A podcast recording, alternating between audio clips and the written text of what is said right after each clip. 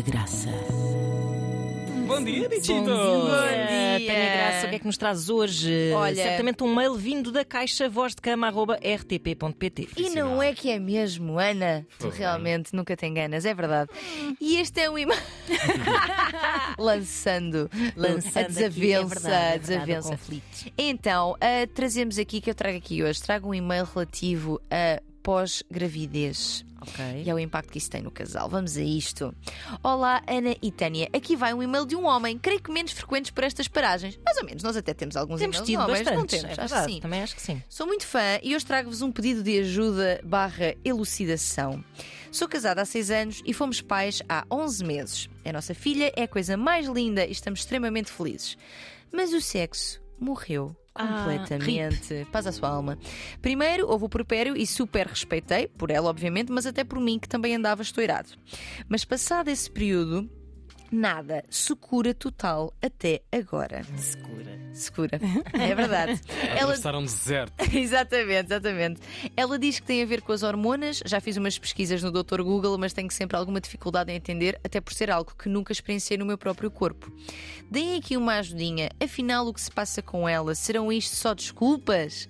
Obrigada e bom trabalho. Temos aqui duas mulheres que já passaram por pós-partos. Tecnicamente não posso dizer que 11 meses depois, não sei a que nível é que um desequilíbrio hormonal, o impacto do desequilíbrio hormonal se possa não ainda será, sentir. Não será só. Posso contradizer? Não, sim, então, não, com certeza. Então eu estou só a especular. Então reparem, passar por um episódio depressivo ou por uma depressão pós-parto também afeta obviamente as hormonas, a serotonina, é o cortisol, nomeadamente. Sim, o que estou a dizer, pois exato. A oxitocina. Ou seja, não será só do pós-parto como um evento biológico, fisiológico. Exato. Pronto, é assim. É tudo o que está à volta. Exato, isso sim. Não só de um pós-parto, mas de nascer uma mãe também. É, da morte da mulher passar a ser isto a agora mãe. Entramos aqui num fundo filosófico. Mas é verdade. É muito verdade. E os agravos no pipi, amigas? Então, tenho aqui essas todas. Vamos a elas. Também não temos dados suficientes, nem se houve uma depressão pós-parto, ou se houve e não foi identificada. Ou... Nunca é fácil. É verdade. Dá-me aqui a sensação, até porque ele não descreve muito, não sei em que ponto estará a comunicação deste casal, porque ela diz apenas são as hormonas. E eu acho que isto também é muito redutor e eu percebo que para outra pessoa que não está a sentir isso em si, seja pouca informação, não é? Parece que calhar é o pouco que ele ouve, tipo, também pode ser. Mas ele pergunta se isto serão só desculpas. É assim, eu acho que vamos encarar como sendo verdade, uma vez que é assim que ela o está a transmitir também, sim, não é? Sim, até porque pode ser a sua própria interpretação daquilo que está a sentir. Exatamente. E analisar também, além de olharmos para isto como uma verdade, analisar aqui este que é um dos períodos de maior crise. Isto está estudado e percebido já. É um dos períodos de maior crise para a mulher e para o casal, especialmente quando é o primeiro pós-parto, claro. Dependendo, claro, de como é que corre uma segunda gravidez. Mas é mesmo uma crise da qual podem brotar muitas flores bonitas. Mas é uma crise, sem dúvida. Porquê que o desejo decresce? Temos aqui alguns fatores. Um deles é, sem dúvida, as oscilações hormonais. Portanto, a fadiga e alterações do humor no pós-parto podem contribuir para a falta de interesse sexual, indica o Francisco Alan Gomes, que é um senhor que percebe muito estas coisas. E, lá está, mesmo que não seja uma depressão pós-parto, temos sempre, na maioria dos casos, vou dizer, o baby blues, que é uma sensação ligeira logo após também o nascimento da criança, que se assemelha, não será uma depressão no sentido técnico e de diagnóstico, mas é uma tristeza. Os sintomas são parecidos, sim. Exatamente. Portanto, logo aí, sim, existem oscilações hormonais. Depois há a amamentação, para quem amamenta, não é?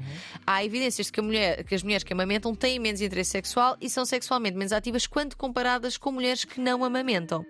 Isto porquê? Porque há uma supressão da atividade ovárica, portanto diminui também a quantidade de estrogénio, o que causa também uma menor quantidade de lubrificação vaginal, e há um aumento da prolactina, que é precisamente a hormona que faz a cara do Tiago está a ser ótima. Não, ciência, graças a Deus. É verdade. Há um aumento da prolactina, que é precisamente a hormona da produção de leite, que resulta também na diminuição da libido. E isto faz sentido até sob o ponto de vista biológico, é o corpo diz-te assim, agora vais-te acalmar. Não é para andar aqui a galgar mato, exatamente, e a ter outros bebés quando este precisa de ti para sobreviver, não é? Além disso, fazer amor ainda a dar de mamar. Ai, deve ser uma experiência. Não, tenham por favor uns paninhos. E não é só isso, eu acho que depois a leitura simbólica também dos caracteres sexuais, claro, temos aqui também, não é? De Sem repente dúvida. Tenho aqui este belíssimo par zorro que em tempos serviu para e agora é alimento de criança, me divertir, e agora serve para alimentar uma é verdade criança. Pode Sim. alimentar mais do que um pode, ou não pode, já tivemos aqui meus também sobre isso também já tivemos, é verdade. Outra coisa também que tem muita influência é a autoimagem. O corpo muda bastante, a mulher olha só ao espelho e sente que ela já não se vê igual, porque ela de facto já não está igual. E dificilmente, tirando alguns poucos casos, Sim. o corpo volta a ser exatamente aquilo que era antes, porque tu geraste uma vida, não é? Tu foste casa de uma vida, é natural que marcas fiquem desse momento, não é? Portanto, esta desidentificação com o teu corpo e olhares para um corpo que muitas vezes não é aquele que te agrada, pode criar um certo afastamento claro. De ti próprio e do teu parceiro. Falta de confiança. Exatamente, exatamente. Depois a dor. Pode ocorrer a dispareunia, não é? Portanto, a dor durante a relação sexual, resultante muitas vezes daquilo que falava, Joana, da episiotomia, ou seja, o corte vaginal que se faz supostamente para prevenir o rasgamento, mas já se percebeu, a Organização Mundial de Saúde não recomenda. É verdade, e cerca de 40% das mulheres apresentam queixas que em cerca de metade dos casos se mantém durante 3 meses, ou seja, terrível. É muito, exatamente. Eu tenho saudades do meu períneo, confesso. Fiquei sem períneo, isto agora está tudo ligado. Pois, exatamente. Lamento o grafismo.